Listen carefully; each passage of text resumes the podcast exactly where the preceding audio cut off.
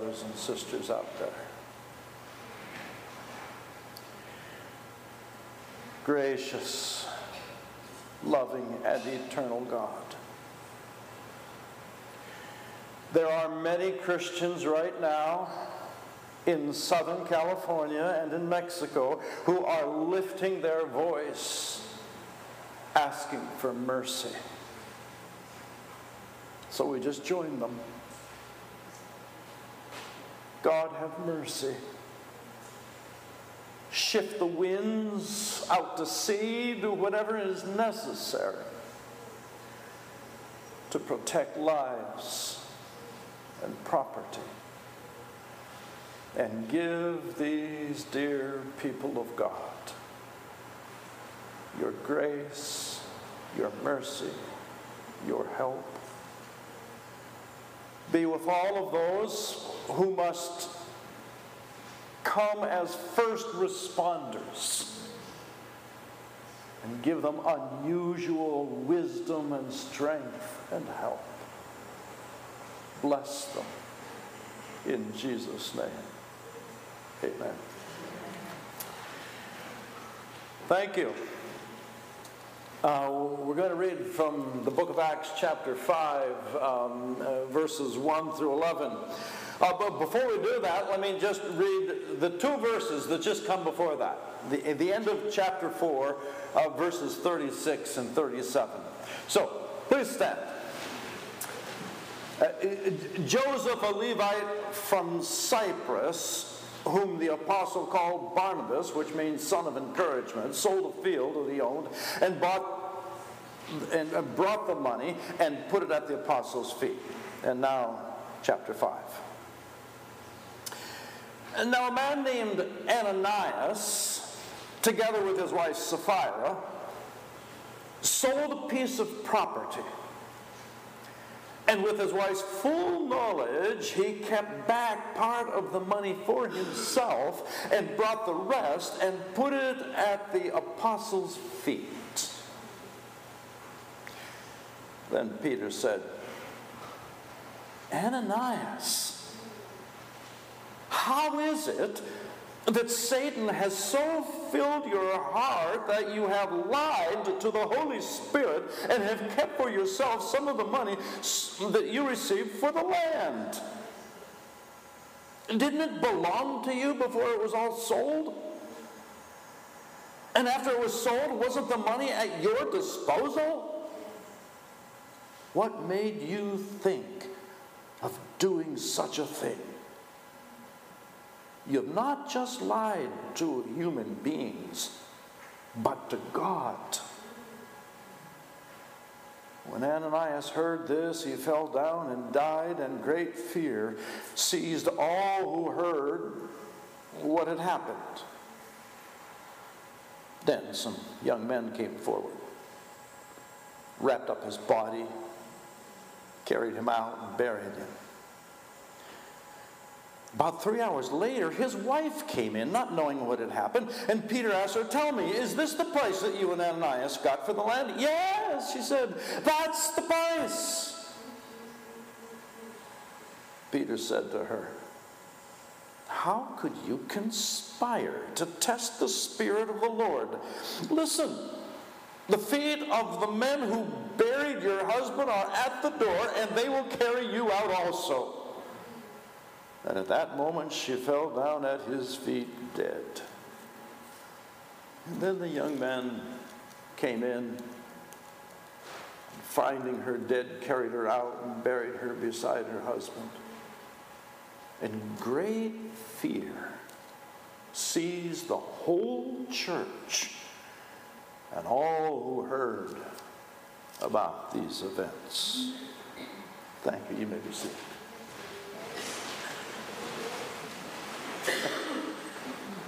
All of this happened at an amazingly marvelous, wonderful, exciting time. The church of Jesus Christ had just been born. Up until that time, they were just followers of Jesus. But, but when the Holy Spirit came, something new was born and brought into existence, namely the Church of Jesus Christ. And of course, all of that, I mean, this story happens just weeks away from the crucifixion of Jesus, from the resurrection from the dead, the, and then 40 days later, the ascension into heaven, and, and the words of Jesus go into Jerusalem and wait for the power of the Holy Spirit to fall. And they did it. It was just amazing. People spoke in tongues. Uh, fire came upon the Christians. I mean, it was just an amazing, amazing experience. And, and then the Christian church went out ministering in the name of Jesus. And, and some of them had performed great miracles in the name of Jesus. I mean, think of the man laying by the, by the gate called Beautiful who, who was lame all of his life and now got, got up and walked. I mean, amazing, amazing, wonderful, powerful, awesome, awesome things were happening.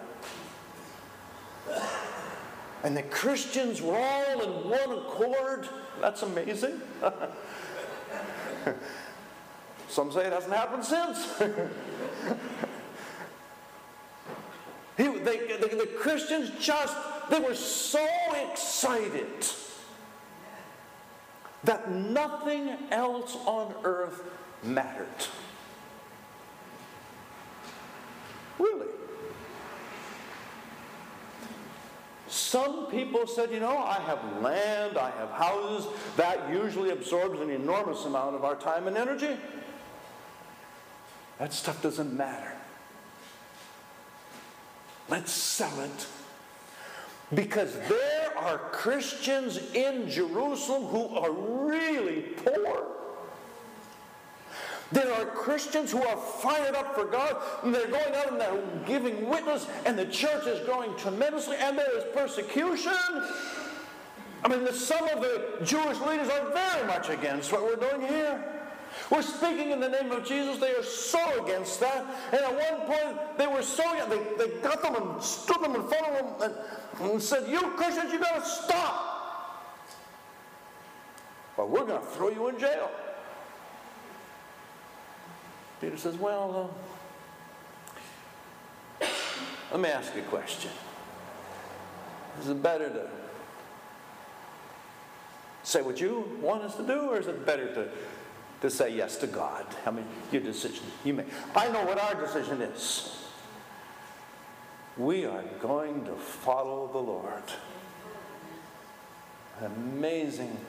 And this was just the attitude of everything that was going on in the church. It was an exciting, exciting time. And then there's this guy named Joseph. He was from the Greek island of Cyprus. Oh, but he was a Jew. He was not Greek. He was a Jew because the Jews had been dispersed. They were living all over the then known world. And this guy Joseph was a Levite. Huh. A direct descendant of Aaron.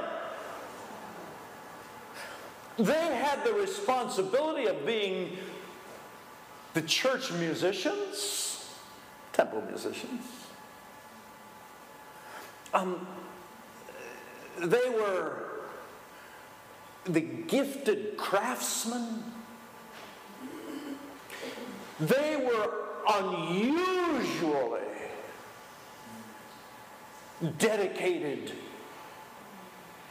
to the Mosaic law. And most of the Jews of that day were not following Jesus. As it turns out, I mean, many did, but, but, but the, the, the Christianity really took off when Paul and others went to Greece and to Rome and to other such places. And then the gospel. The gospel had more traction among the Gentiles than did with the Jews. But there were some Jews that followed. And oh my goodness, Joseph. Joseph was an amazing follower of Jesus. So much so that they gave him a nickname Barnabas. Say it fast, and it comes out Barnabas. Son of encouragement. I mean, you couldn't be around this guy without being encouraged. That's just the kind of guy he was. You're going through that? Listen, listen. Let me pray with you. Oh, listen. God knows what you're going through. God loves you so much. Well, that's the, that's the kind of guy Joseph was. And they loved him before he did what he did here. And this guy, Joseph, this son of encouragement, had some land that he would have grown crops on and then sold those crops and so forth. He sold it, probably for a lot of money, and then brought it all in and just laid it at the feet of the apostles. So, you know what? Just, just make sure that all the poor are taken care of. Make sure that all the widows who have need, and that was a big concern in Jerusalem. Couples in their old age would move to Jerusalem. They never lived there, but they moved to Jerusalem because they so loved Jerusalem that they wanted to die and they wanted to be buried in the Holy Land. Well, they died one at a time. Husbands first, usually. And that left widows. Who's going to take care of them? They were really poor. Barnabas, listen. When there are people in need, just take this money and give it to those who are in need. And the end of chapter 4 says, all the people who were in one accord had all of their needs met. Huh.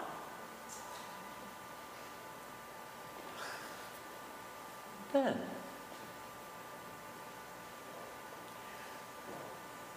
a guy named Ananias must have had a conversation with his wife maybe at the table drinking tea. Hey, you know Joseph?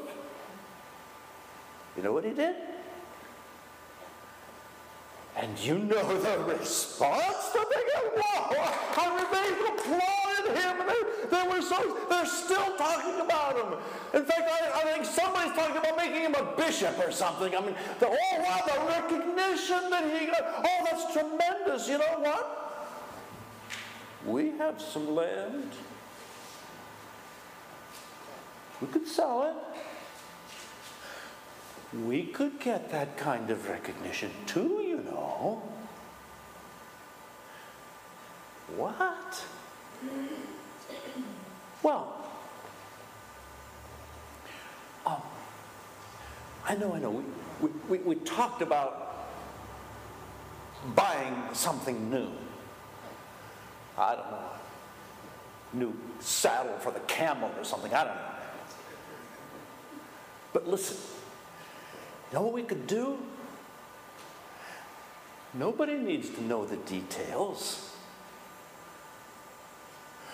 We can sell this land for $40,000 using today's currency. We could get a lot of money for this. But you know what we can do? We can tell them that we sold it for 20,000. Who's going to know? And then we can come strutting up to the apostles. Oh, Peter, James, John, I, we, are, we see what's going on here, and And, uh, and I just want you to know that, that we have sold our property and we are giving all this money just for you. And he expected an applause. He didn't get an applause.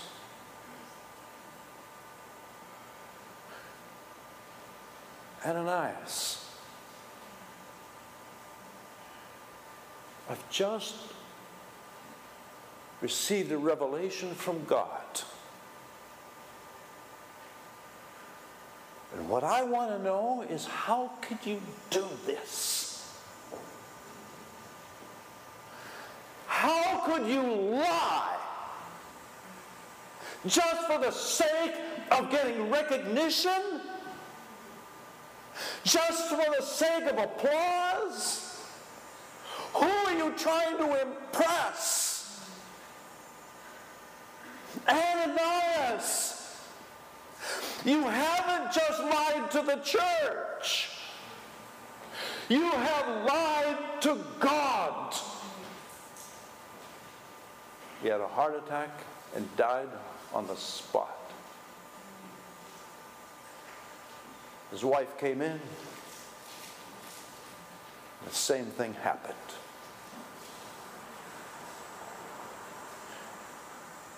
Two lessons. One,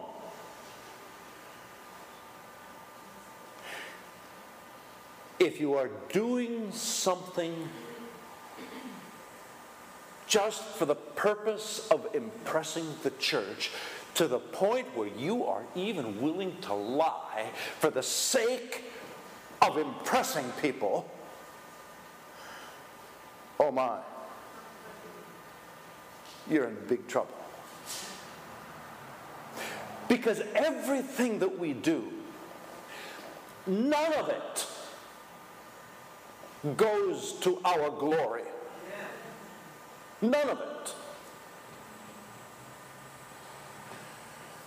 It is all entirely to the glory of God.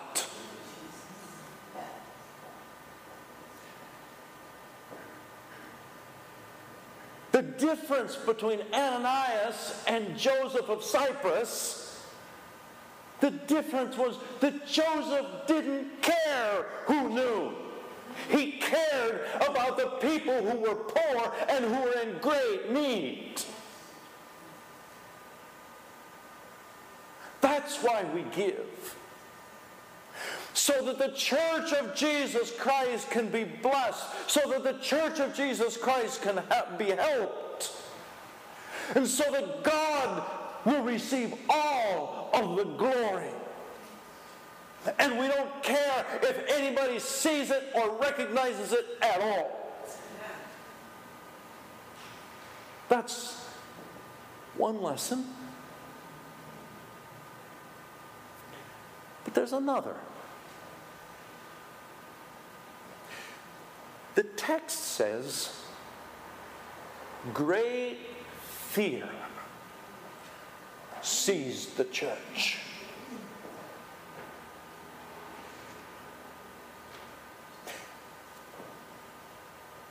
That doesn't set well in the American church.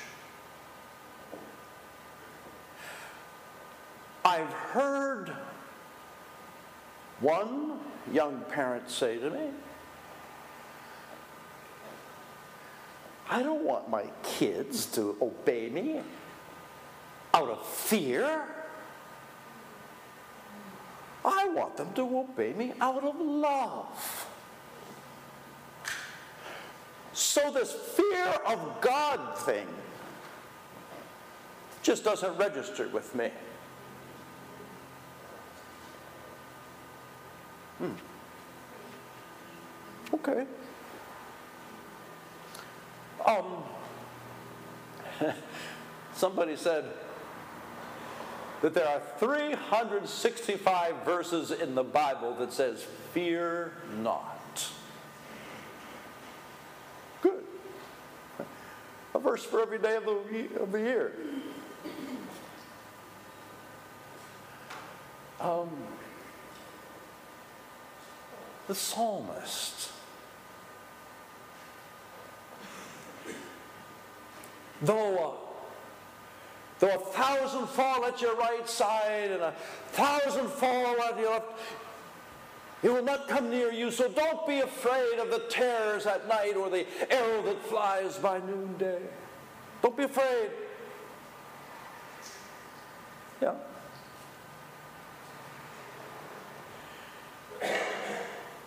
But the reason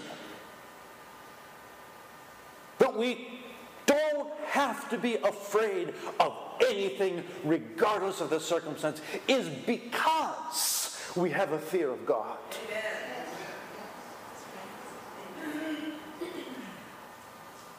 And there is such a thing as healthy fear. Hmm. I have a healthy fear of fire. I love fire. I love campfires.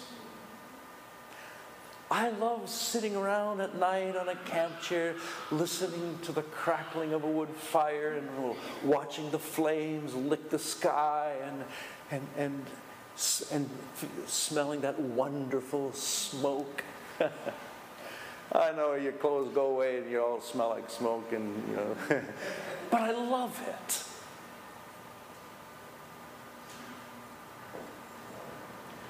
But there was a terrible, terrible fire in California called the Camp Fire. Fire. Because somebody wasn't afraid. And they began to act very carelessly. And when we do that, our own lives are at risk and that of others. I love fire. I'm comforted by fire. I also have a healthy fear of it. I love electricity. I love being able to flip a switch and having all of these lights come on. I, I just love it. I love the fact that it, that it makes my refrigerator operate and so that I have cold food in there. I, I love electricity. But oh, let me tell you, I have a healthy fear of it. If I am doing something wire related, electricity related, I make sure that everything is turned off because, and then I check and I double check and I triple check because I'm scared. And it's appropriate. I know somebody that died because they didn't have an appropriate fear. I have an appropriate fear of gasoline. I love how it gets poured into my car and I can drive across the country if I keep filling it. you know, I, I, I, love gasoline and what it does for us. But oh, if somebody is coming close to those tanks with a lit cigarette, oh gosh, either I need to speak to them or I'm out of there. It's appropriate to have a legitimate, healthy fear. And that's the way it is with our relationship with God. I love God. I love what He has done for us. I love what Jesus has done on the cross for us. I know that God so loves the world, He gave His only begotten Son for us so that we can have eternal life. But I don't trivialize that. I take that seriously. And we should take that seriously. Your fear of God leads to a great love of God. John Newton had it right. "'Twas grace that taught my heart to fear, and grace my fears relieved. How precious was that grace did it appear the hour I first believed. So, yeah. fear of God, there is an appropriate, healthy fear of God. And when we fear God,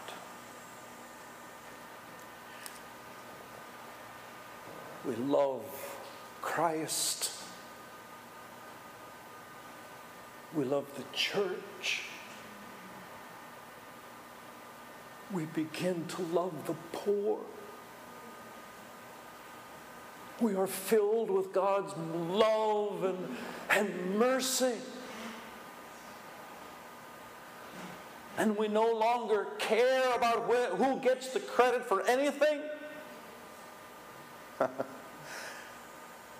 I love to do missions. I often talk about it. Sorry, you're getting, you'll, you'll get bored by the time I'm out of here with this topic. I say to my dear friend, uh, Pastor Lubin Beausejour, you know what? I am here in Haiti for one purpose to make you look good. he knows what I mean. Or we're both there to make Jesus look good. You know, we, we know that. But I don't care what I do there. It doesn't matter to me if I carry cement blocks or if I carry my Bible to the pulpit. It, it, it doesn't matter to me. Is it helpful? Does it help the mission look good to the glory of God and to the help of the Christian church. And I don't mean to say that to applaud myself on the back because I, I see that in many, all of you. I just want to applaud it.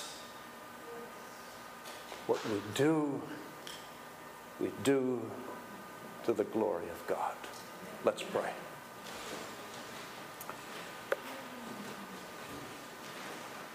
Heavenly Father. We love you.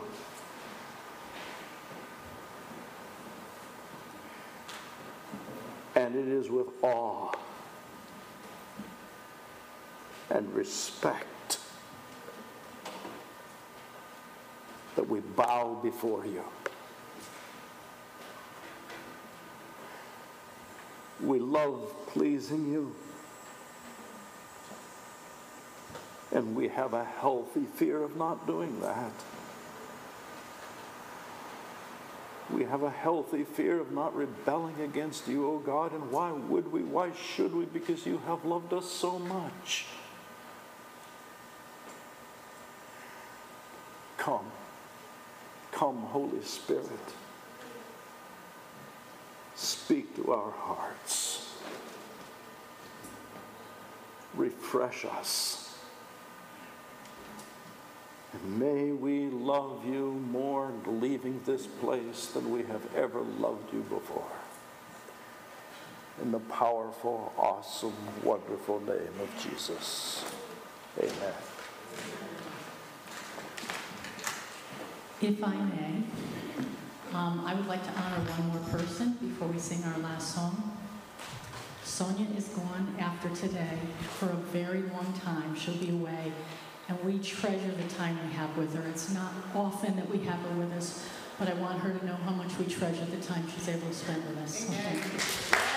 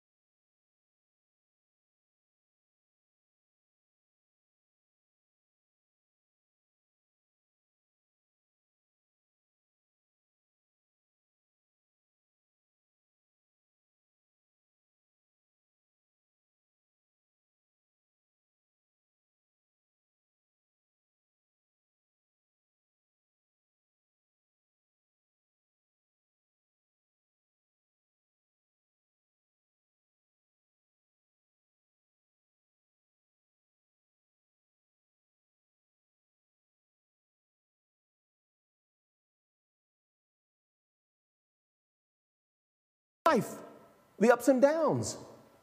Joy comes from a consistent and focused relationship with Jesus Christ. 1 Peter chapter 1 verse 8. I'm about to close out here. I'm going to turn it back over to Kathy. And she's going to I don't know what she's going to do. First Peter chapter 1 verse 8. Though you have not seen him, you love him. And even though you do not see him now, you believe in him and are filled with inexpressible and glorious joy. Aren't you? Do you know anyone who's living this level of life? Joy unspeakable, full of joy. Do you know anyone?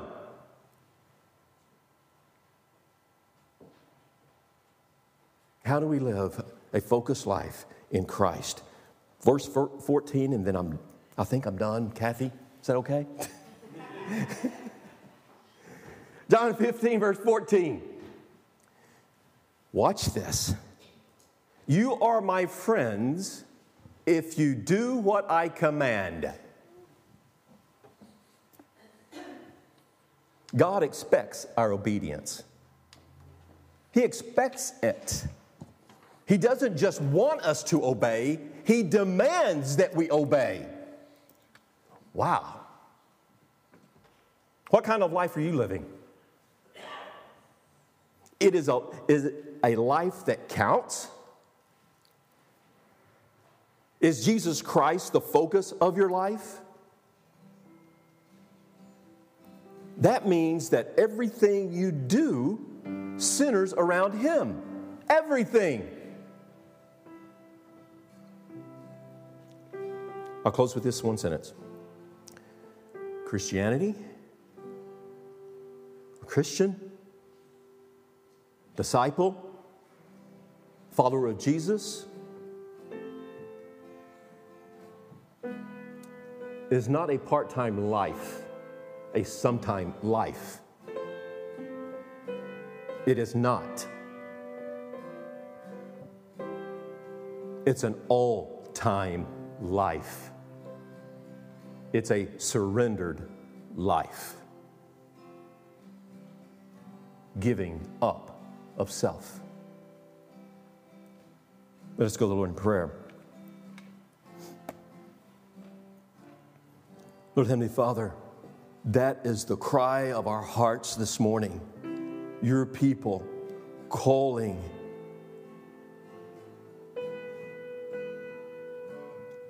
In repentance, forgive us of our self righteousness, of our pride, of our disobedience, a selfish life that, Lord, we come before you this morning with one desire upon our hearts, and that's living a focused life in you and through you.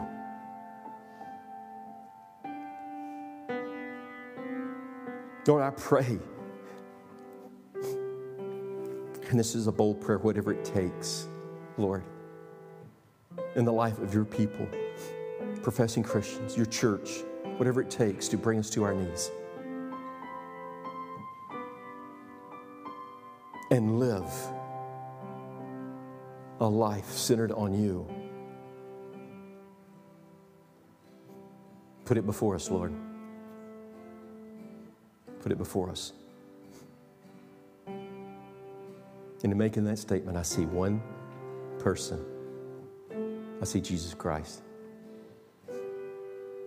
And then I see the power of the Holy Spirit working upon those that are within the sound of these words, this prayer, whether it be in this building or online. Specifically, people online. You're welcome in the house of the Lord. Don't make him a life of convenience.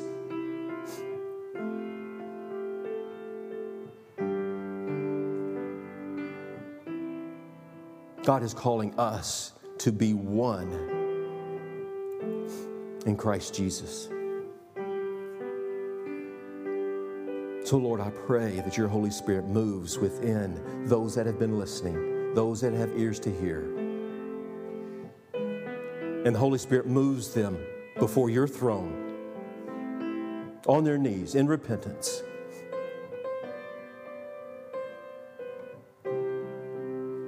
And a desire to abide, to remain in you. And we pray this in Jesus' name. Amen and amen. Please stand, respond to how God has spoken to you this morning, whether you be here physically or you're visiting us online. There are people online that will respond to you in prayer, information giving. Whatever it may, you may need in your life this morning, you can find it in Christ Jesus. Kathy?